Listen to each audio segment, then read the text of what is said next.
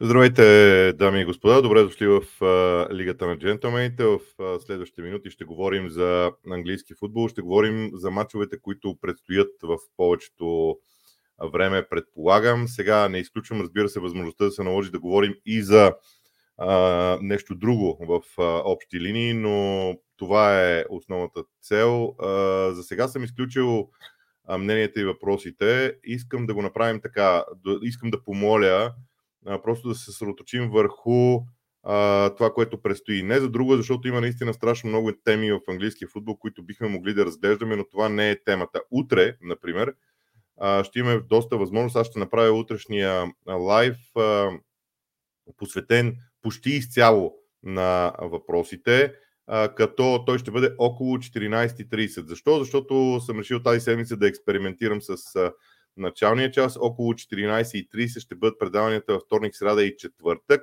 В петък вече ще видим. Ако толкова добре вървят около 14.30, ще направя и тогава или пък ще бъдат по, по-рано. Изобщо седмица с 14.30 като начален час на предаванията ни предстои. Това е ам, мейла на а, Лигата на джентълмените. Ако имате някакви предложения, ако имате някакви идеи, може да ги м- а, споделите тук. От този мейл очаквайте пък и покана за разговор. Евентуално тази седмица ще е доста напрегната и не планирам да има разговор с а, а, хората. А, просто защото има много мачове, много неща трябва да се отделят. В някакъв следващ момент ще си говорим и за а, всичко останало. Така че, да не губим повече време, а да започваме с а, м, първо моето експозе, свързано с въпросите. Аз почти веднага ще пусна и коментарите, коментари, мнения за това, което се случва и насочени най-вече към мачовете, които предстоят.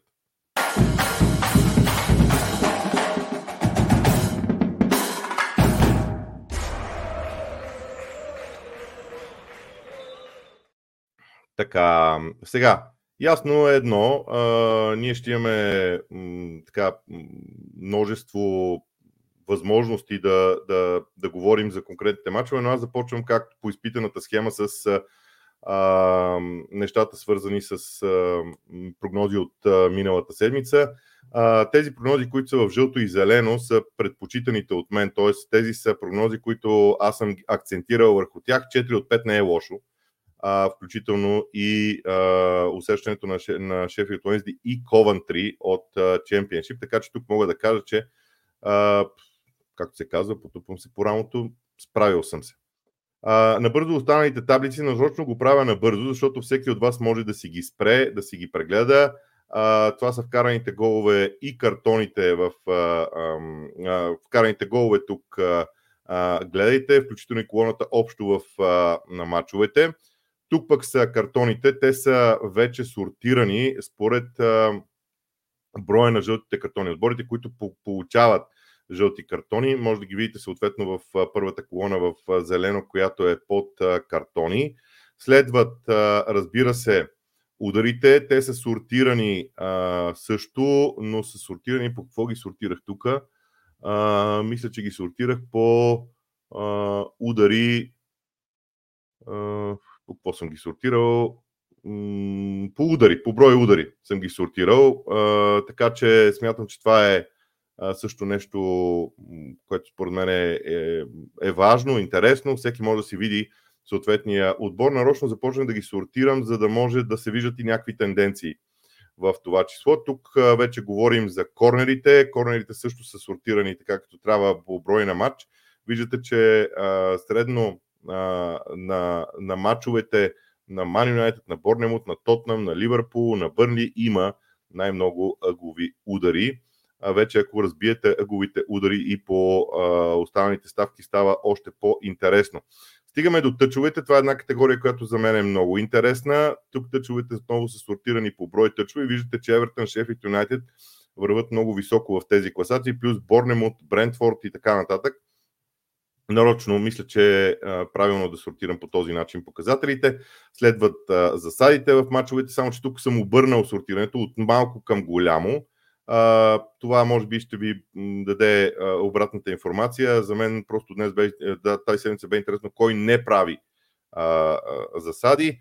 Това са нарушенията по същия начин от по-малко към по-голямо са сортирани и стигаме до прогнозите. Минах през, за буквално две минути през тези таблици. Надявам се, че хората, които не искат да ги гледат, са доволни.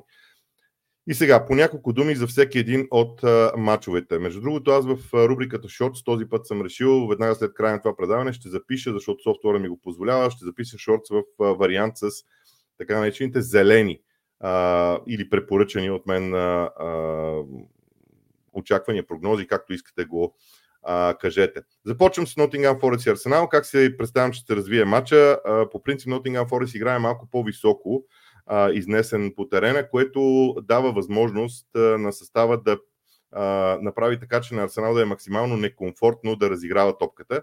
И това е нещо, което също според мен е много важно. Арсенал има проблем, когато противникови отбор ги бие или ги пресира в средната част на игрището. Имам усещането, че на Сити Граунд Арсенал няма да може да си вземе а, този двубой. А, точно заради това очаквам и малък брой голове. Разбира се, всичко това е подредено по а, логиката, че Арсенал ще им е трудно, защото Nottingham Forest ще се групира в средната третина на терена. Ако видите в началото на матча Форест се дръпне прекна пред и в наказателното си поле, тогава нещата за мен се променят и Арсенал има, би имал много, голяма, много голямо предимство. Именно заради това този тип а, позиционно надиграване за мен е от ключово значение.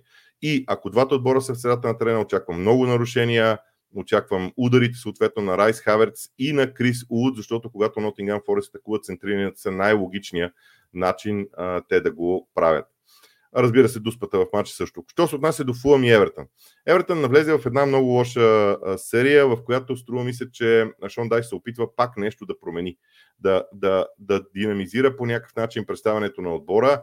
Вярно е, че има липсващи футболисти, но според мен идеята с двама нападатели не работи особено добре, но Шон Дайс май няма и друг вариант. Именно заради това смятам, че Фулъм ще спечели и ще вкара поне 3 гола в този добой. Съответно, Евертън може да решите единствено и само на агресията и поради тази причина повечето картони са на Евертън. Малък брой удари заради, и заради двата състава, не заради статистиката. Заради това, което си представям, че ще стане. Фулъм ще поведе в резултата рано, ще почне да разиграва топката повече, за да издърпа Евертън напред, а при това разиграване няма да има а, кой знае колко много удари. Два гола на Уилиан заради усещането, че ще има гол от статично положение. Уилиан изпълнява и преки свободни удари. Лутън срещу Брайтън. Срещат се два отбора, които имат корено противоположна визия за развоя на матчовете. И Брайтън ще държи топката, Лутън ще противодейства, но Лутън не е от отборите, които обичат да се прибират за своето поле. Припомнете си какво се случи в домакинствата на Лутън срещу Манчестър Сити и Арсенал. Когато има такава тенденция, аз по принцип, забелязали сте вероятно, Стила футбол на Брайтън, Ман Сити и Арсенал го обединявам, и е, защото е много близък. Има, разбира се, разлики, но е много близък. Лутън се справи добре от дома и срещу Арсенал, и срещу Ман Сити. Така че а, в този момент Брайтън има чудесната възможност и Дедзерби респективно да види какво е направил Лутън и да реагира спрямо това. Ето това е предимство. Огромно предимство за мен, което би трябвало Дедзерби да използва, за това и прогнозата ми е за победа на Брайтън. Спасяването на Камински са просто защото ми струва, че Брайтън, че Лутън би могъл в даден момент да се прибере пред наказателното си поле и там следват удари от а, а, солидна дистанция. Засадите, защо засадите? Заради диагоналите на, а, на Лутън. А, така ми се струва, но това е петата общо взето по, по значимост а, идея за развоя на този двубой. Кристал Пала, Шефилд Юнайтед. Сега вече два двубоя виждаме Шефилд Юнайтед тотално променен като стил футбол. Те а, отправят доста удари, разиграват топката, нямат нищо общо с това, което бяха преди под ръководството на Крис Уайлдър. Затова изчитам, че м- им давам някакъв шанс в двубоя срещу Кристал Палас. Шефилд Юнайтед са изключително позитивен състав. Нещо, което не виждахме в предишни, в предишни техни изяви и нещо, което, нека да си го кажа, изглежда ми страхотно. Изглежда ми страхотно, защото те ще бъдат в един момент наистина много интересни за наблюдаване.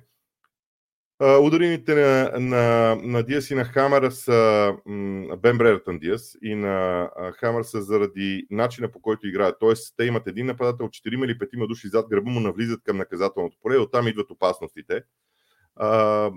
При този консервативен стил на Палас очаквам наистина повечето голове да дойдат през второто полувреме. При Палас отсъстват ключови играчи при изнасянето на топката напред. Дори, между другото, първоначално тук бях написал победа за Шефът Юнайтед, след това я смених, с победа на Борнемут, а пък на Борнемут и Уестхем бях написал равенство, а пък го смених. Не знам защо го направих, просто въпрос на усет. Астан Вила Нюкасъл. Спомнете си какво се случи на Астан Вила в първия кръг срещу Нюкасъл. Това е много важно. И аз мятам, че Вила ще има, вече има отговор на всичко това.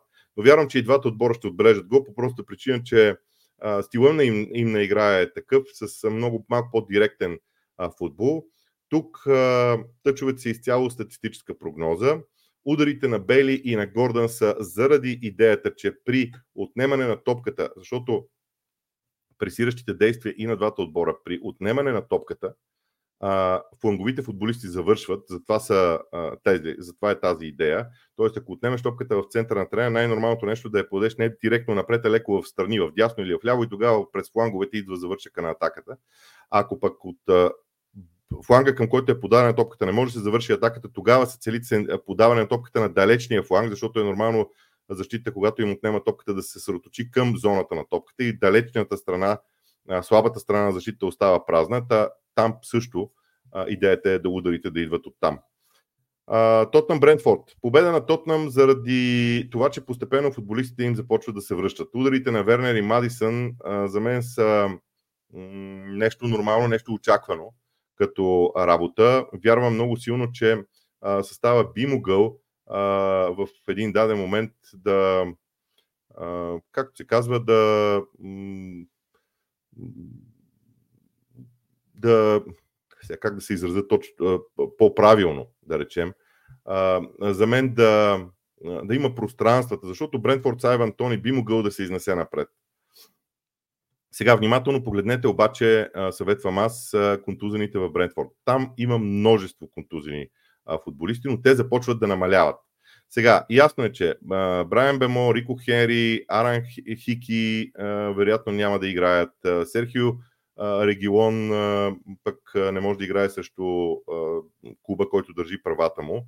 Но Кристиан Норгор е много ключов, много важен играч. Дали той ще играе, от това зависи стабилността на Брентфорд в средата на игрището и оттам много неща могат да се променят. Но ако Норгор не играе, смятам, че то там няма да има особен проблем. Корнерите са логичната прогноза с оглед на стила футбол, който и двата тима имат. И тук са фаловете. Фаловете, защото а, и двата отбора са ултра агресивни. Пак ще кажа, ако Норгора е на терена. Ултра агресивни в центъра на игрището, там се опитват да вземат предимство и очаквам нарушенията да бъдат важен фактор в матча. Не мога да кажа нищо по-различно за матча между Манчестър Сити и Бърли. Как си представяте Ман Сити да не спечели този двубой? Аз нямам идея как това изобщо може да се случи. А, освен всичко друго, обаче аз вярвам, че Ман Сити в тези матчове обичат да се, нека да го нарека, да се скатава. Тоест да си свърши работата до, до където трябва и след това а, вече всичко останало, както се казва, както се казва, приключва. И именно това е нещо, което на мен лично ми се струва, че а, те ще те ще направят и в този добой. Точно заради това, между другото, не очаквам и чак толкова много голове. Извинявайте, но просто поглеждам тук нещата, които се случват в лигата, просто за да си пусна и всички въпроси да гледам горе-долу какво се задава, защото това го забравих. Сега, при корнерите е другото нещо. Причината за малкия брой корнери е, че Извинявам се само за секунда. А, причината за малкия брой корнери е в факта, че и Бърнли, подобно на Ман Сити, обича да разиграва. Бърнли ще иска да покаже себе си така, като а, отбор, който играе точно този тип футбол. Не забравяйте, че сега тук има ня- някаква изненада от моя страна с гола на Грилиш, но аз се опитам да прогнозирам а, въртенето на позициите, въртенето и, и на играчите от страна на, на Пеп Гвардиола. Що се отнася до Ливърпул Челси? Сега, първо аз съм под много голямо влияние на първия двубой между Ливърпул и Челси който гледах, а, тогава в матча имаше много обрати. Тоест, директният футбол на Ливърпул по принцип работи. Само, че Челси също може да отговори с това. Това, което е по-интересното е, че Челси обича, когато особено противникови отбор владее топката, Челси да се защитава и на свой ред да пренася играта напред. Но Челси разчита голяма част от броя играчи на противникови отбор да влезат в пространството преди 30 метър на тяхната врата. Т.е. последните 30 метра Ливърпул да има много хора. Това обаче Ливърпул не го прави при Клоп и оттам ще дойдат според мен проблемите на Челси. А, вярвам, че и двата отбора ще вкарат просто защото са такъв тип а, отбори. При количеството удари, което Ливърпул по принцип отправя към противниковата врата, не е мало важно да отбележим, че може да се очаква удари извън наказателно поле на Ливърпул, които да бъдат точни, защото те имат футболисти, които могат да ги а, правят и двата отбора стрелят много. За мен ударите са разковничето в този двубой, кой ще бъде и по-ефективен. А, много ще бъде емоционално на Анфилд, защото в матча с Норич а, за Ливърпул бе по-скоро въпрос на емоция от това, че да, ние, ето Клоп си тръгва, ние ще го изпратим. Тук е въпрос на война. Тук вече Ливърпул ще отиде на война, защото резултата им трябва, защото това е един от големите матчове, които те първа предстоят. И смятам, че Ливърпул ще го а, спечели точно по тази причина. Просто ми се струва, че Челси няма, как да кажа, а, Челси няма м- няма усещането, дори ако искате, за това, което, което биха могли да. Как да кажа? Да не се Не искам някой да се обижда, но, но, но Челси няма, няма още готовност, характера им да, да, ги, да ги издърпа напред на Анфилд, специално като стадион. Уест Хем също Борнемот. Споменах за това, че тук се колебаех за нещата. Първо, повтарям, при Уест има липсващи футболисти. Липсващи футболисти, които а, намаляват способността на Уест в а, един даден момент да, да правят така, доста промени, дори бих казал, в играта си в хода на матча. Дори ако искате, мога и да ви ги кажа. Така. Не, какво да казвам, те са, на всичко отгоре имат два червени картона. Софал няма да играе, Байрама няма да играе. Не забравяйте, че матч ще бъде в четвърта, когато е деня на трансферния прозорец. Имам съмнение, че Михил Антонио може и да бъде продаден от Уест Хем. Сега, Едсън Алварес не знам дали ще играе, но той е много ключов за, за Уест Хем също. А, забравих нещо. А, гледайте а, кои отбори отпадат в, от турнира за Купата на Африка. Защото а, много бързо те ще се придвижат обратно до Англия и заради липсата на чак толкова сериозна часова разлика, а, разлика а, ми струва, че това може да бъде също много интересно като, а, като идея. Тъчовете и корнерите при Уест и Борнемот са чисто, чисто статистическо очакване. Що се отнася до ударните, ударите, Дани Инкс в отсъствието на повечето офанзивни футболисти, Дани Инкс се нагърба да стреля. Може би Девид Мойс го е накарал да прави това, но Дани Инкс стреля много а, за Уест Хем, що се отнася до Таверниер. А, просто смятам, че при дрибъла към наказателно поле Таверниер не е от хората, които много-много подават. И така при, пристъпвам към последния добой, Увърхемптън срещу Ман Юнайтед. Възползвайте се от егоизма на Гарначо. Просто Гарначо е изключително егоистичен играч. А, не подава, обича да стреля и ако наистина не са взети мерки за това, а Ерик Тенхак според мен няма да вземе мерки за това, тогава от него може да има доста удари. Нето от Увърхемптън е точно обратното. Нето обича да комбинира, но той просто излиза на позиции да стреля и го прави доста добре. Защо единица? Първо, защото смятам, че Увърхемптън е много подреден отбор. Ман има проблеми с отбори, които наистина са добре подредени, дисциплинирани в играта и така нататък. Освен това, темата Рашфорд за пореден път кара всички да мислят в различна посока в Man United. Не знам какво ще стане с Рашфорд. Дали ще играе, дали няма да играе, как ще се справят с а, този проблем. Но аз вярвам, че ще паднат повече голове второто по време, защото и Man United, и Увърхемптън ще започнат предпазливо. Вижте, формацията на Man United, която гледахме а, през уикенда, говори за това, че вече започват да се връщат основните футболисти, но те не са в най-доброто си състояние. Но за да влезат в добър ритъм, те трябва да играят. Някои от тях, вероятно, не могат да играят матч на всеки три дни. Предполагам, че оттам могат да дойдат ротациите. Но за мен внимателната игра и от двата отбора ще доведе до това просто да паднат повече гола през второто по време. Дуспата в матча и да си призная, очаквам за Увърхемптън. А, това е по отношение на това е по отношение на всичко, което аз очаквам за този двубой, за двубоите като а, развитие. Виждам, че вече 200 души а, ни гледат, така че мога спокойно да кажа. Между другото, повече са, защото а, в YouTube има статистика колко хора ни гледат. Тук 329 са ни гледали, нищо, че 200 е изписано, 200 ни гледат в момента. А, очевидно, че има хора, които влизат, може би задават въпроси, след това си вършат работа и така нататък. Така че до тук с а, моето експозе имаме някъде около 40 минути, за да отговорим на въпросите.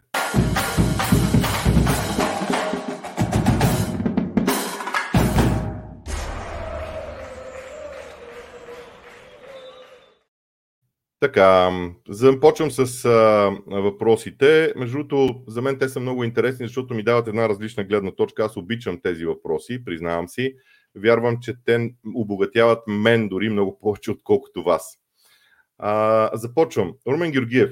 Способен ли е Челси да създаде главоболие на Ливърпул и да ги изненада насред Лондон? Челси през последните мачове започва да играе все по-убедително. А аз да не съм написал прогнозите Челси-Ливърпул. Не, Ливърпул Челси съм написал. А, добре, матча е в Ливърпул, само да кажем. Това е много важно. А, мисля, че Ливърпул ще го спечели. Това, че Челси може да създаде притеснение на Ливърпул, може и това е факт. Но Ливърпул мисля, че ще го спечели по проста причина, че, както казах, Ливърпул това е първият матч от войната до края на сезона, която Ливърпул война, в образно казано. Ливърпул може да си създава тези неща като емоция и като страст.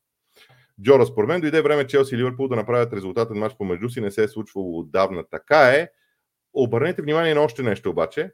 Има един финал, който предстои. От гледна точка на Маурисио Почетино, приемаме, че в рамките на един месец те ще играят два пъти един срещу друг. Това е момента, в който Маурисио Почетино да се опита да опита нещо различно, което обаче да прикрие основната му идея за финал. Така че аз очаквам от Челси да бъде да бъде различен. Финала е ключов за, за, за Карабал Къп от гледна точка на Челси. От гледна точка на Ливърпул не, защото те просто играят всеки един двубой, за да го а, спечелят. Може ли човек, който мислиш, че ще получи картон в матча на Анфилд? Галахър. Вижте, Галахър спря да получава картони напоследък, защото ам, защото ми се струва, че подобри а, тайминга, т.е. моментите, които избира, за да а, влезе в а, единоборствата.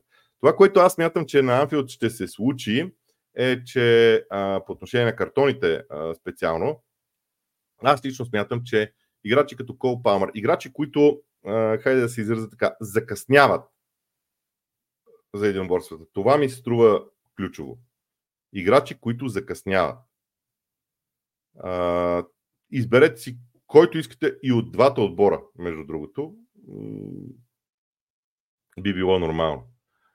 Шави може ли да стане джентълмен? Разбирам под текста за Висшата лига. М- възможно е, но не ливърпулски. Възможно е, но не ливърпулски. А, Ванката Недев, очаква ли се партия да е на линия за този матч на, на Арсенал? Не съм сигурен. Според мен до края на Купата на Африка партия няма да играе. Ту, на източниците, които аз ползвам, са написали 4 февруари, така че според мен раничко му е още, ако това е ключовото във вашия въпрос. Васил Петров, смяташ ли, че Тотнам имат нужда с този стил на игра от чист нападател, Голджи, Харикен? Видяхме, че с неговите качества в предсезонната подготовка такъв играч ще, ще да вкарва много голове. Айван Тони, примерно. Сега, първо, да започнем от най-важното. Хари Кейн ще вкарва голове където и да отиде. Нали? Всички сме наясно с това.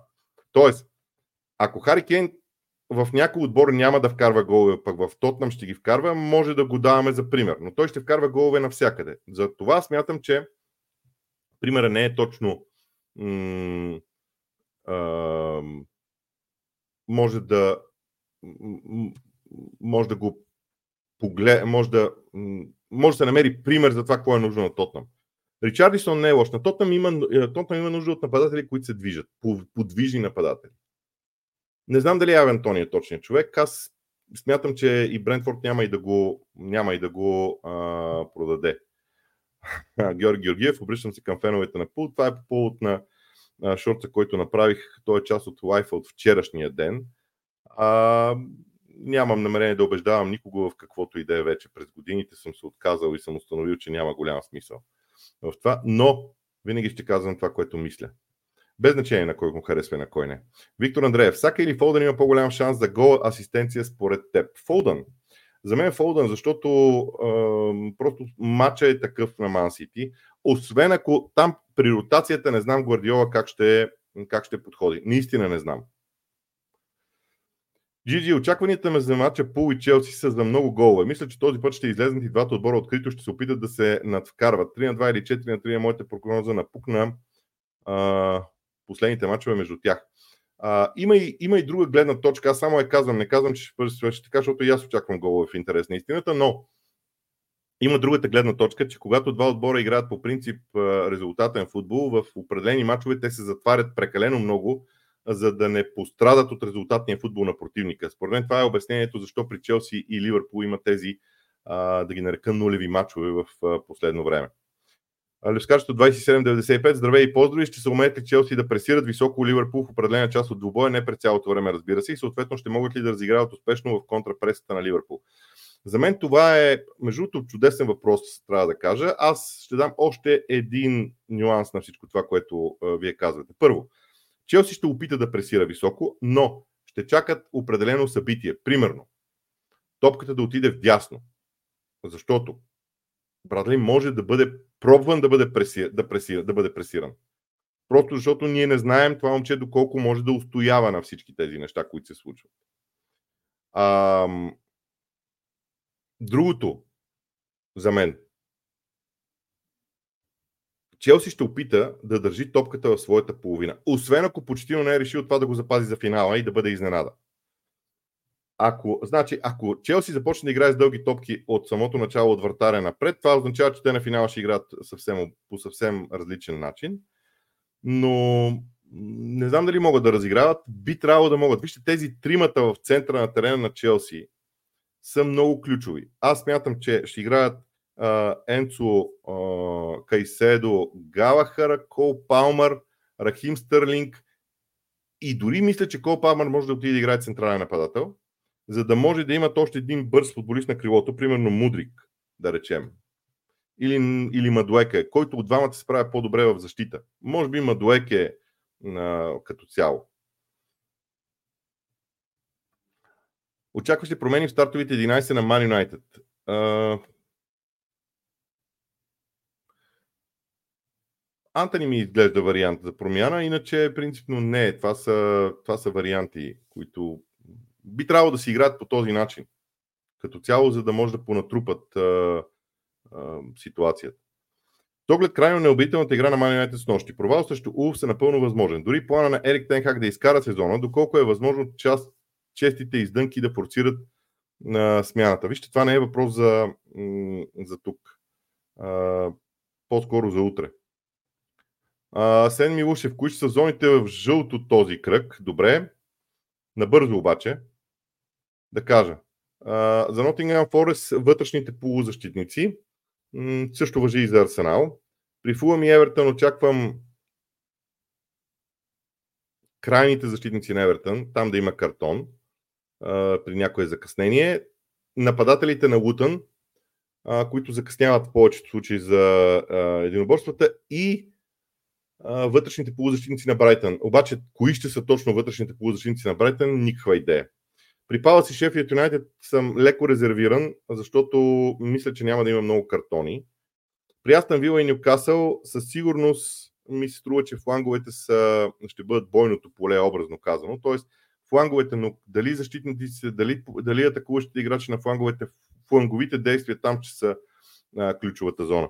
При Тотнам и Брентфорд средата на игрището, там сблъска ще, там буквално ще се сблъскат а, два товарни влака един срещу друг, образно казано. При Ливърпул и Челси навсякъде. Там не знам. Наистина навсякъде може да се случи, защото контрапреста на Ливърпул изключва логика в единоборствата. И аз наистина при Ливърпул имам проблем с това да, да в мачовете на Ливърпул да си представя къде може да има м- така повече нарушения, защото просто може да ги има навсякъде. При Уест и Борнемут по-скоро ми се струва, че би трябвало да бъде а, крайните защитници на Уест и нападателите на Борнемут, които и да са те, ако приемем, че Борнемут ще играе 4-3-3, А при Увърхемптън и Ман Юнайтед там, там вече ми е сложно, защото дрибъла на Увърхемптън, на играчите на Увърхемптън, предполага тези играчи на Ман Юнайтед, които ги гонят и за да ги спрат или, да, или ги посрещат, за да ги спрат, да правят тактически нарушения. Кой ще направи това тактическо нарушение? В центъра, в защита, не знам. Трудно ми е. Мейно ми се струва с вариант за жълт картон, Каземиро също. Конкретни а, футболисти цитирах даже. Красимир Динков, днес много единици очакваш а, доста домакински победи. Да, нещо такова се получи и аз го гледах, даже в един момент почнах да променям някакви знаци, защото визуално дори не ми, не ми изглеждаше нормално. Константин Георгиев. Конор Брадли според мен показва доста по-добре, по-добри качества, по-добре качествата си от предишния заместник на Трент Неко Уилямс. Браво на момчето. Смяташ ли, че Робо и Трент ще започнат на пейката срещу Челси? Трент не може да, да е на пейката. Вижте, освен ако не е форсирано завръщането му. Значи, ако Трент е здрав, той просто трябва да е на терена. Не може да държиш световна звезда на пейката, каквото и да говорим. Колкото и добър да е Конор Брадли. Трент е световна звезда. Сега, ако му намериш място в центъра на терена, това вече е малко по-различна идея като цяло. Какво мислиш за Конор Брадли? Чудесен, чудесен футболист, който просто трябва да продължи да се развива и всичко ще бъде наред в един даден момент. Убеден съм за него, но чудесен футболист. Не знам дали ще играе срещу Челси, ако това питате. Кристофър Костов, какви промени очакваш, че ще има в стартовите 11 при Тотнам в сравнение с матча с Сити? Верне ми направи добро впечатление второто по време, ще започне ли според теб и очакваш ли гол или асистенция? Вернер има способността да е доста директен в изявите си. Аз не знам дали той не е полезен, не би бил полезен на Тотнам на върха на атаката, но не срещу Брентфорд. Да, Вернер би могъл да бъде а, много полезен. Аз смятам, че той ще стреля а, в а, матчовете. Повече. Другите в стартовите 11, там е много важно кой колко е здрав. При Тотъм това е големия въпрос. Кой колко е здрав всъщност? Не мога да ви кажа. А, не, трябва, да, трябва да присъстваме на тренировъчната база, за да направим някакви изводи. Диньо Петков, къде очаквате да бъде използван Бем Диас и какво влияние очаквате да окаже върху играта на Шеф Юнайтед? Бем Брертън Диас е в ляво на фланга, но като а, полузащитник, защото Шеф Юнайтед според мен много, много им пасва да играят 4-1-4-1. И тогава Бен Бреттън Диас в ляво е чудесен, защото и Густаво Хамер може да го захранва с диагонални пасове между линиите и всичко останало и връзката между тях двамата да, е, да се случва по диагонала чисто позиционно на мен ми се струва, че това е много добра а, посока. Ще продължи ли нисходящата линия в представянето на Оли Уоткинс, на какво се дължи? Според мен, от една страна на умора, от друга страна това, че противниковите отбори вече просто знаят какво а, трябва да правят срещу него. М- когато, когато блеснеш в футбола, а, се появява усещането за за това, че ти си силният играч и те почват да ти обръщат внимание.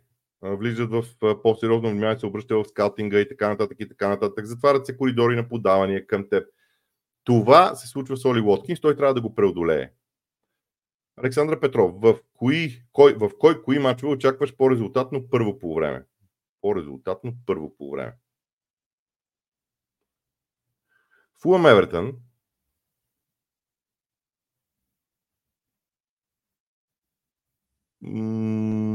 Тотнам Брентфорд, Ман Сити Бърли, най-вече Ман Сити Бърли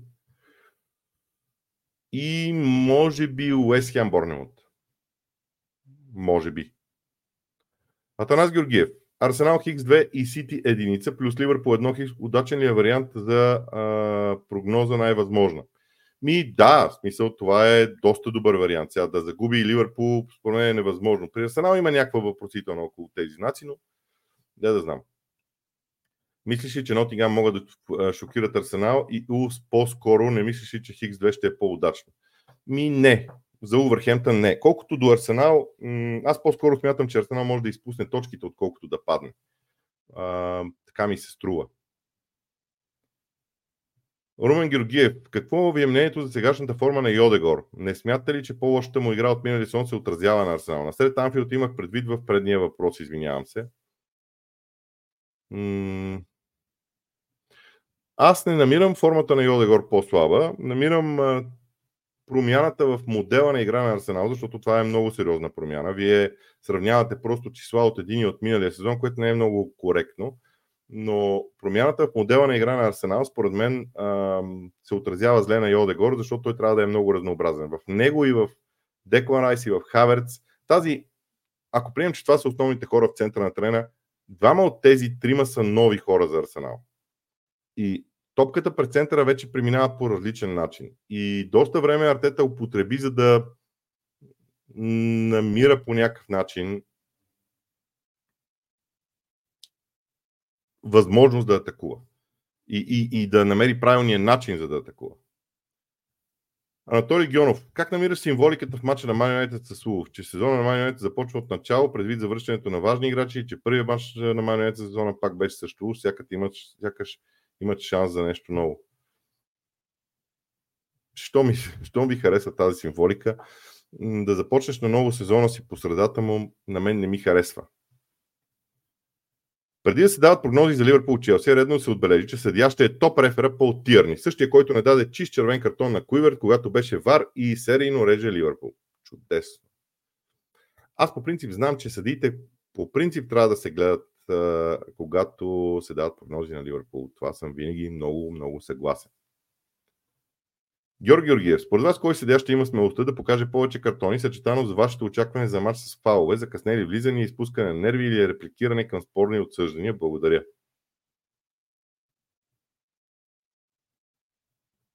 Ух.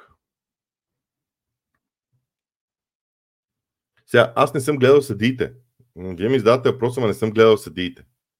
Но това, което ми описвате, аз в, в прогнозите съм го дал. И при Челси и Ливърпул съм дал картони и очакване за картони. И при Астан Вила Ньюкасъл има картони, и при Лутън Брайтън има картони, така че там някъде може да го, да го търсите това. Николай Ганчев, предпочитам жената да ме напусне вместо Клоп, тя знае ли? Мисля, че е хубаво да и кажете. Ако е така, просто и кажете. Имам лошото съмнение, че може ще вземе да се отзове. Но това няма да върне Клоп, така че май не дейте. Ивайло Канев. Благодаря ви за добрата работа, която вършите. Според вас Артета би ли използвал Райс и партия едновременно? О, да. О, да. Ще ги използва с голям кеф при това, повярвайте. Ще ги използва. А, и ще ви кажа как ще ги използва. Парта и Десенбек. А, и оттам той влиза в централната зона. Тимбър отляво. Завърта се а, като защитници и става, става страшно. Аз дори партия го виждам да играе понякога и вляво като крайен бранител. Не бих се очудил. Но първоначалната му позиция е да е крайен бранител. Очакваш ли Челси да подходи така, както при първата среща в началото на сезона, където Челси откровено надигра Ливърпул или този път Поч ще бъде по-консервативен и ще пребере отбора, чакайки своите възможности? Сега, Челси не надигра Ливърпул в целия матч в началото. Надигра ги в началото. Може би Ливърпул бяха до някъде изненадани. А, така че мога да приема, че имаше период в матча, в който Челси надигра Ливърпул, но имаше период в матча, в който Ливърпул надигра Челси. Така че не знам ще е трудно да се прогнозира този мач заради стила футбол. Аз продължавам да смятам, че енергията, която Ливърпул ще извади в този двубой, просто ще се окаже решаваща. Челси ще излязат ли със състав без чист нападател и Палмар като фалшива деветка в опит да спечели средата на терена и в частност сред, средната третина? Да, възможно е.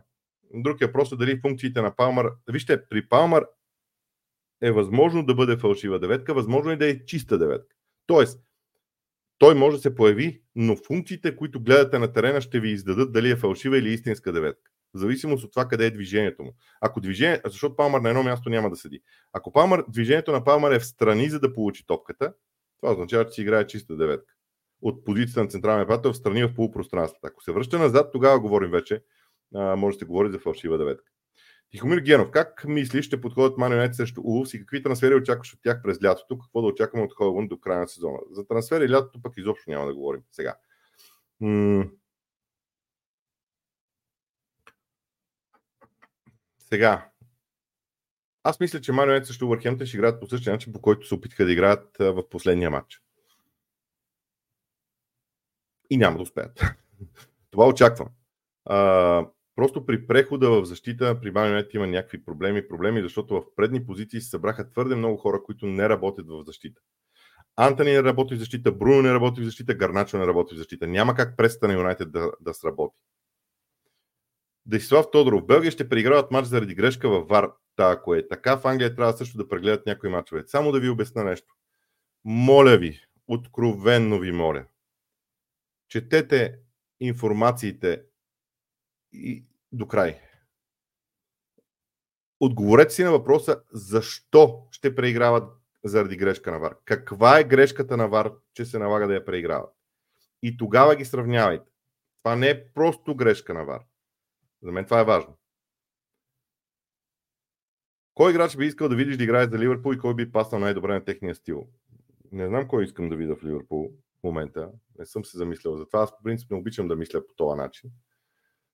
Кой пък би паснал на стила, пък съвсем. Има едно момче във Франция, дето се ходи в Реал Мадрид. Той би паснал. Вероятно. така че да знам. Не знам е добър отговор на този въпрос. Ще успеят ли да си върнат за предишния матч с Man United? Помни какво стана. Да, аз, това е един от факторите също.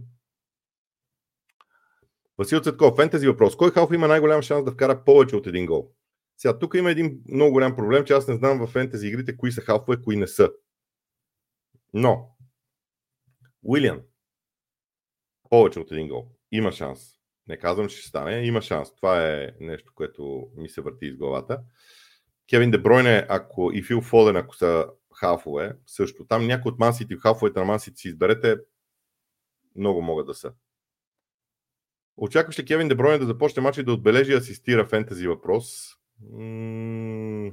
Знаете ли, в момента се опитвам да се сета с кого играе Ман Сити през уикенда. И сега ще се сета. Гости на Брентфорд. Не, не очаквам Дебройн да започне в този двубой. Очаквам да започне срещу Брентфорд матча. Така ми се струва. Мемо Сабриев. Как си? Надявам се да си добре. добре, хубаво. Така е. А, между другото, онзи ден в петък, а, не знам дали осъзнавате а, колко глобална новина бе тази за Клоп и колко много неща трябваше да ми минат през главата, докато правех промените в този лайф. Но да, това с радиатора беше хит. Един от хитовете, които от мен ще останат в историята. Аз имам и ютия. Трябва и от нея да пуснем музика някой ден. Да, тя е точно до мен вкъщи, между другото, е тук отгоре стои. Взема да пусне от музика и от нея някой ден. Не, от нея мога да пускам такова м- пара пред мене. Георги, мислиш ли, че това, че Антони Гарначо не подават към Холмут е по указание на Ерик Тенхак или те не се подчиняват и в такъв случай защо не влязоха крила като Дяло и Пелистри, които се насочват които се насочват при центрия, няма, не знам, тук не е довършен въпрос. Не е по указание на Тенхак със сигурност. Но защо е, вече ми е малко по-сложно. Може би просто му нямат доверие, не знам. Той все пак е нов футболист, те имат да се доказват търсят си мястото, искат да бъдат. Вижте, латиноамериканците са малко сложни личности като емоция. Васил Петров, възможно ли е още в футбола да играч да пази персонално друг, в случай някой да се нагърби в Тотнам, създаща да опази Айван Тони?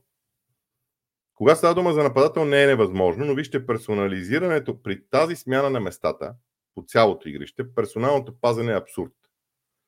Абсурд. Представете си, че Ромеро застане на гърба на Айван Тони и започне да го пази персонал. Айван Тони първото нещо, което ще направи, се върне 30 метра назад. На него място ще отиде друг нападател и какво става? То там остава с един нападател също друг. Няма как, според мен. Така ми се струва. Малко страничен въпрос, извинявай, но защо БГ отборите не купуват играчи от Лига 1 и Лига 2 на Англия, които са тактически грамотни, биха вдигнали нивото? Те дали ще дойдат тук? Чисто информативно питам. Аз не съм сигурен в другото. В един момент. Ивайло Никленов. Даниел Фарк е били бил добър избор за наследник на Клоп Ливърпул? Не. Георги Георгиев, традиционният въпрос, който всички очаквания определяте като най-сигурно от сигурните. Ще съм ви благодарен да откроите в зоните, зоните в жълто. Това вече го направих. А, най-сигурно от сигурните очаквания. Ударите на Ливърпул и Челси над 31. Най-сигурно от сигурните. Нали така? Това дето като кажа, че е най-сигурно от сигурните и не излиза. Пламен Димов, в предвид добрите игри на Конор Брадли и липсата на Ендо, мислиш ли, че Брадли ще бъде пак десен бек Арнолд в полузащита, която ще е титулярната нападателна тройка в Ливърпул според теб? Не знам за, не знам за тренд, има някаква логика тренд да е в центъра, още повече, че Ендо наистина го няма. Но пък от друга страна, не знам. Много е сложно това решение. Да си го взима клоп, той за това получава тия пари и е под такъв стрес, а заради такива решения е под такъв стрес. Ох. Но това е. Иначе, по-друго да кажа. За титулярната нападателна тройка в Ливърпул трябва да кажа. Жота номер едно за мен. Дарвин задължителен заради защитата на Челси. И третия трябва да е Луис Диас, според мен. Димитър Томов, кои мачове ще коментираш? Втори, колко гола ще има в този кръг? Не се интересувате от моите мачове. Не се интересувате от моите мачове. Аз не съм качествен коментатор вече. Така че няма смисъл да ги говорим тия неща. По един матч коментирам вторник, страда и четвъртък. Айде ще кажа, че коментирам Ливърпул Челси. Нотинга, айде ще кажа, ще отговоря сериозно. Извинявам се. А, опитах се да се шегувам, май не се получи особено. Нотингъм Форест Арсенал, Ливърпул Челси и Уест Хем в а, четвъртък. Валентин 07. Първо, а колко гол ще има този кръг от Димитър Томов?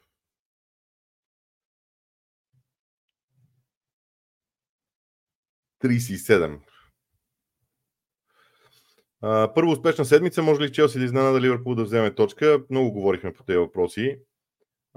Константин Георгиев. Втори въпрос. Можем ли да очакваме връщането във форма на Астан Вила? Можем. Последните два месеца покрай тях нещата сякаш доста заглъхнаха, дори да победят вторник, сякаш няма да съм убеден, че са окей okay отново. Ама чакайте малко. М- може би аз бъркам нещо, ама аз там Вила в момента, към момента са четвърти. С 43 точки. Колкото има Арсенал, колкото има Ман Сити. Окей, Ман Сити е с мач по-малко. Вила има един матч, е, има три точки повече от Тотнам. Е, колко по-силни да бъдат? Къде да излетят? Според мен Вила са си силни и са си във форма. За мен е така.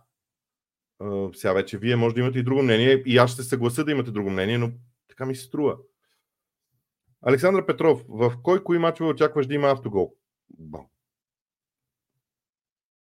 Между другото, дали може някой да ми събере е, тия такъв тип въпроси от лайфовете, които се получават принципни, да ми ги прати и аз да си ги вкарам в една таблица. Е, просто за да не отговарям след това, да ги да мога ги премислям предварително. Автогове. На Увърхемптън Ман Юнайтед. Чакайте да си представя. На Астън Вила Ньюкасъл и на Лутън Брайтън. С оглед на мачовете, очаквам най-резултатния кръг от началото на сезона 40 плюс гола. Бе и аз нещо такова очаквам, в интерес на истината. Здравей, Бой. Би ли дал три сигурни прогнози? В петък вечер сънувах загубата на Ипсвич. Благодаря, че се нави да пуснеш зелени прогнози на Риос. Поздрави. Ами чакай да видим дали ще станат. Защото още не съм ги пробвал. Не знам таблицата как ще излезе. Това ми е зора. три сигурни. Три сигурни. Ударите на Ливърпул, ударите на Гарначо и единицата на Тотнам. Тихомир Генов. Кога виждаш Man да почне да играят с някакъв облик? Появи се инфо за разпродажба в Man през лятото и хора като Антони Бисака, Скот и Казмиро ще бъдат продадени. Как ще коментираш това? Това е въпрос за утрешния ден. Кои играчи ще отбележат гол от дистанция? Сега, първо, трябва да кажем следното нещо, защото и на мен ми правят забележка за това. А, всеки гол всъщност е отбелязан от дистанция. Въпросът е каква е дистанцията. Обаче, футбола си има термин гол удар от дистанция и това е удар извън наказателното поле.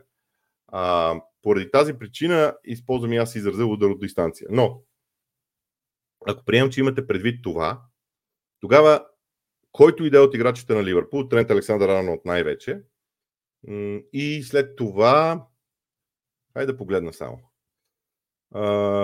Мадисън в Тотнам вариант. Някой в Ньюкасъл или Астън Вила. Там е възможно, със сигурност. Някой от халфовете на Брайтън също. И Уилиан. Интересна прогноза за победа на Увърхемптън. Харесвам и вълците. Нямат загуба в 7 мача. Е добре това за тях. Ще бъде ли готов? Ще бъде ли гол в матч между Ливърпул и Челси дома? Отново също голям отбор. И Хикс на Арсенал.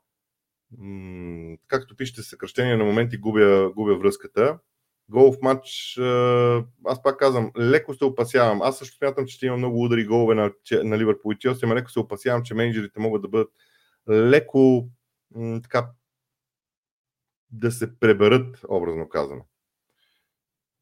Хем по темата, хем не. Например, при Вилла Нюкасъл, Емери ще наблегне на предишния матч Нюкасъл или повече ще наблегнат на другите матчове на Нюкасъл, на което се набляга повече директния матч или зависи каква информация търсите.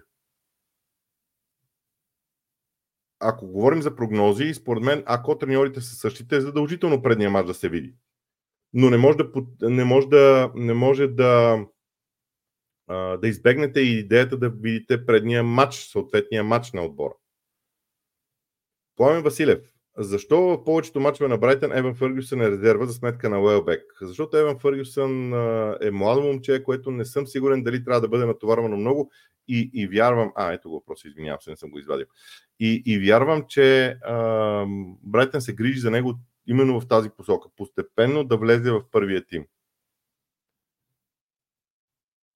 А, това е въпрос да не е за днес. Говорим за. И това не е за днес. А, Виктор Андреев. Мартинели титуляр или резерва?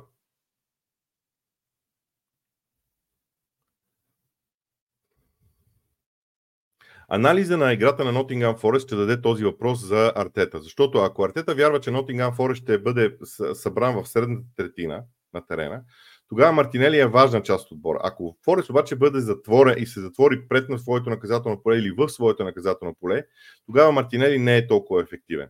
Така че аз не знам а, анализа на Артета какво ще покаже, защото той ще си направи състава според анализа в тези моменти. Втори въпрос. Кой клуб вижте лига се управлява най-грешно, като това не е за сега? И този въпрос не е за сега и този въпрос за Клоп не е за сега. Фентези въпрос. Очакваш ли Паскал Гроз да направи гол или асистенция срещу Лутън? Вече 4 мача няма гол асистенция. Има ли промяна в позицията му на терена? Те в Брайтън много ги въртят а, хората, но, но това е добър вариант Паскал Гроз да направи гол или асистенция, защото Лутън би могъл да се пребере ниско и да остане пред, а, пред наказателно поле да има свободна зона и оттам да дойдат удари. Така че има някакъв вариант, но ротацията на играчите на Брайтън е много, много интересна. Емил Гълбов. Според теб трябва ли Челси да вземат нов нападател до края на зимния трансферен прозорец, ако да, според теб кой би паснал на отбора? И това не е въпрос за днес. Между другото, ето тук забравих. В четвъртък смятам да направя един лайв по обяд, някъде около 2.30, четвъртък е първи. И след като коментирам мача на Уест Хем вечерта и завърши мача на Увърхемптън и Ман Юнайтед, ще пробвам да направя лайв за последните минути на трансферния прозорец, ако има защо. Сега, ако се го каже, че не се очаква, те се виждат тези неща в Twitter и навсякъде, тогава късен лайф може и да няма. Наистина. А в петък, съответно, ще трябва да направя прогнози за следващия кръг. Така че малко, малко сложно ще дойде. Но ще го направя. А, и за, за трансфери тогава ще говорим. Прогнозите за дуспи в матча или картони имат ли общо с съдиите? Не. Аз не съм използвал съдиите като нещо общо. Ако искате, вие го правете. Аз не се влияя от съдите от играта на отборите. Вие може да го добавяте, ваша, ваша преценка. Ясно е, че ситуацията в Майонет не е цветуща. Но Ерик Тенхяк явно не е правилният човек, защото не успя да овладее ситуацията, не е от вчера в клуба. Много е колеблив. Отбора им и липсва стил и насоченост. Той това не беше за сега. А, така, Яни Попов. Смяташ ли, че Арсенал трябва да се насочи към опазването на ключовите играчи на Форест, Гипс Уайт, дефанзивен халф, или да се насочи към опазването на зони? Едно, първи и втори коридор на Зинченко, както и пети. Аз ще кажа друго. Между другото, хубав въпрос, много конкретен. А, според мен Арсенал ще се опита да държи играта на, с Форест в противниковата третина. Колкото по-близо Арсенал успее да запуши играта на Форест и да ги набута близо до наказателното поле, ще имат успех. Ако обаче Форест успее да излезе, било с дълги подавания към Крисвуд, било с дрибъл на своите играчи, това ще е много важно. Тоест, именно с това Тимбър е доста важен по принцип, когато се завърне в, Арсенал и влезе в най-добрия си ритъм, защото той може да се завърне, ама докато влезе в най-добри ритъм ще мине време. Ако Арсенал успее да набута Форест в тяхната половина, както направиха с Брайтън, ще имат огромно, огромна успеваемост. Румен Георгиев. Прави ми впечатление, че Челси използва много добре празните пространства, а Ливърпул имат своите пробойни в защита, така че очаквам поне един гол за Челси. Окей, okay, добре. Ето хубав коментар.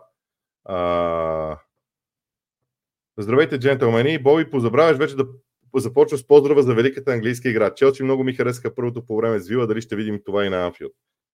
Ми не знам защо. Uh, много бързам. Обикновено не ми стига времето в тия лайфове и затова много бързам. Но добре, приемам го.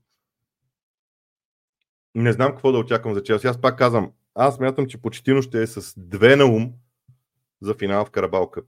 Финал в Карабал Къп може да направи ерата Почетино в Челси много различна. Дали относно Ливърпул Челси, дали моите играчи на Челси няма да са респектирани в този мач, защото Ливърпул са по-опитния състав, на първо място са и атмосферата на Анфил ще е наистина зловеща. Да, съгласен съм и с това. Добър ден, Боби. 14.30 според мен е доста по-удачен час за лайв. Къде очакваш да падне червен картон в мачовете този кръг? Така е за 14.30, но замислете се и за друго. Не мислете само за лайфа, а за това колко време видеото ще бъде гледано след това. Защото ако направим лайв в 10 сутринта, тогава видеото ще бъде гледано целия ден. Сутринта хората обикновено отивайки на работа си гледат или в, през телефоните слушат нещо в, в колите а, или в, на слушалки в метрото или където и да е. То трябва да бъде кратичко. 20 минути. А вече през деня могат да си довършат този лайф. Да не говорим, че могат да си го спрат, да си го пуснат там и така нататък. При мен лайфа не е цяла линия. С тези въпроси а, може да си пуснеш и да си спреш този лайф колкото искаш. Така че не знам, не мога да кажа, но ще пробвам за 14.30. При червените картони вече ми е малко сложно, макар че някъде написах червен картон. А, нищо чудно на Форест и Арсенал да има червен картон, не бих се очудил. Даже никак. На Лутън и Брайтън, на Астън Вила и Ньюкасъл и на Увърхемптън и Ман може да има червен картон. Така ми се струва, макар че имам чувство, че някъде написах червен картон и сега не го виждам, а може и да съм го написал и да съм го изтрил. Очакваш ли почти да започне с броя? Не. Очаквам Кол Палмър да е в центъра на атаката. Появиха се слухове за Артет, това не е за сега, то е за утре. А, какво мислиш за ти? Това е за утре. А, това, това може и да за сега благодаря. А, Любо Начев, напук на всички очаквам гол на Дарви Нуне срещу Челси. Може. А, ще биете ли вълците? Нямам идея. М- Сега това е така малко различно, но все пак близко е до прогнозите. Кристофър Костов, това, което каза за затварянето в дадени матчове на отбори, които принципно атакуват ли причината за слабата резултатност са Тотнам и Сити, Тотнам сгрешили, че не си игра играта и опита тактическо надиграване. Тотнам не опита тактическо надиграване. Тотнам опита да си играе играта, обаче Мансити са ужасяващи в момента, когато трябва да затворят играта на съперника.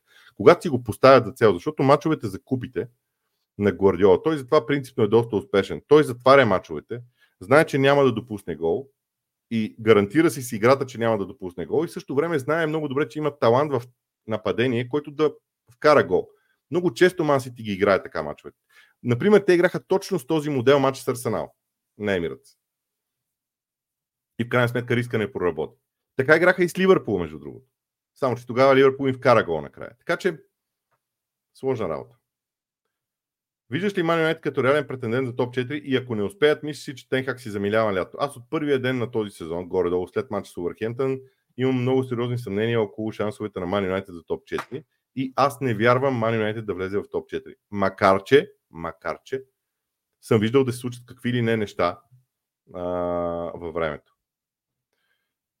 Ако върнем историята, би ли сравнил решението на Клоп с това на Кени Дългли след едно равенство 4 на 4 срещу Евертън, не помня годината, годината беше 1991. година. Това 4 на 4 беше едно преиграване в FA Cup, за което Кинг Кени изтъкна като напрежение. Само, че Кени Дълглиш тогава ходеше по погребения и наистина представляваше клуба буквално и това беше много различно. Сега при клуб е по-различно, затова не ги сравнявам. Васко Тимов. Мислиш ли, че Нунес, Диас и Жота играят по-добре без Салах или поне по-спокойно или без напрежение? Тук не думата е спокойно за мен, думата е по-различна и е ам, по-освободено играят, защото знаят, че те могат да завършат атаките. Докато повечето атаки, когато Салах е на терена, се завършват именно от него. Радослав Добрев. Здравейте, уникално предаване, за което ви благодаря. Като фен на Ливърпул питам, според мен Нунес е страхотен футболист. Какво е твоето мнение? Защото аз си мисля, че потенциала на Дарвин е огромен. Потенциала му е огромен, но дали той има личностните качества да го развие е друга тема. Поздравление за работата ви. Как виждате Зидан за заместник на Клоп? Ясно е, че Алонсо е най-спряга. Ние бих искал да го видя в Ливърпул, но мнението за Зидан ми се стори интересно. Зидан е треньор, който в мен е оставил впечатлението, че работи с готови футболисти. Ливърпул не може да си позволи този лукс. Ох, извинявайте, една капачка тук изпускам от известно време, дано да не... Съжалявам, ако някой се стряска от а, този звук. Не знам този микрофон а, какво лови в момента. Какво смяташ за идеята Линдърс да замени Клоп? Клоп на пресконференцията го препоръча буквално. Много трудно друг треньор би могъл да използва някои играчи както Клоп по такъв специфичен начин. Вижте, ако имаше такъв шанс, собствениците на Ливърпул вече тяха да са говорили с него, нямаше да има решение за Клоп. Клоп ще да обяви хора, аз напускам, ама той остава и моето дело ще бъде продължено.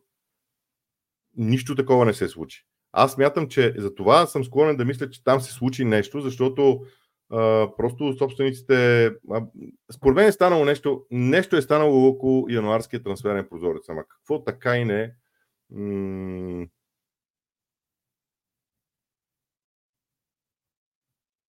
не знам. Искам да попитам какво мислиш за предстоящия матч между Арсенал и Ливърпул, какъв ще бъде крайният. Чакайте, той е в неделя. До тогава много време. хора, проверяйте си информацията преди да коментирате. Аз съм вил с 21 точки последните 10 мача. Единствено Ливърпул имат повече от тях. Така е. А, прогноз за кой матч ще има голяма съдийска грешка. Ама верно ли има такъв залог? Голяма съдийска грешка. Какво означава голяма съдийска грешка?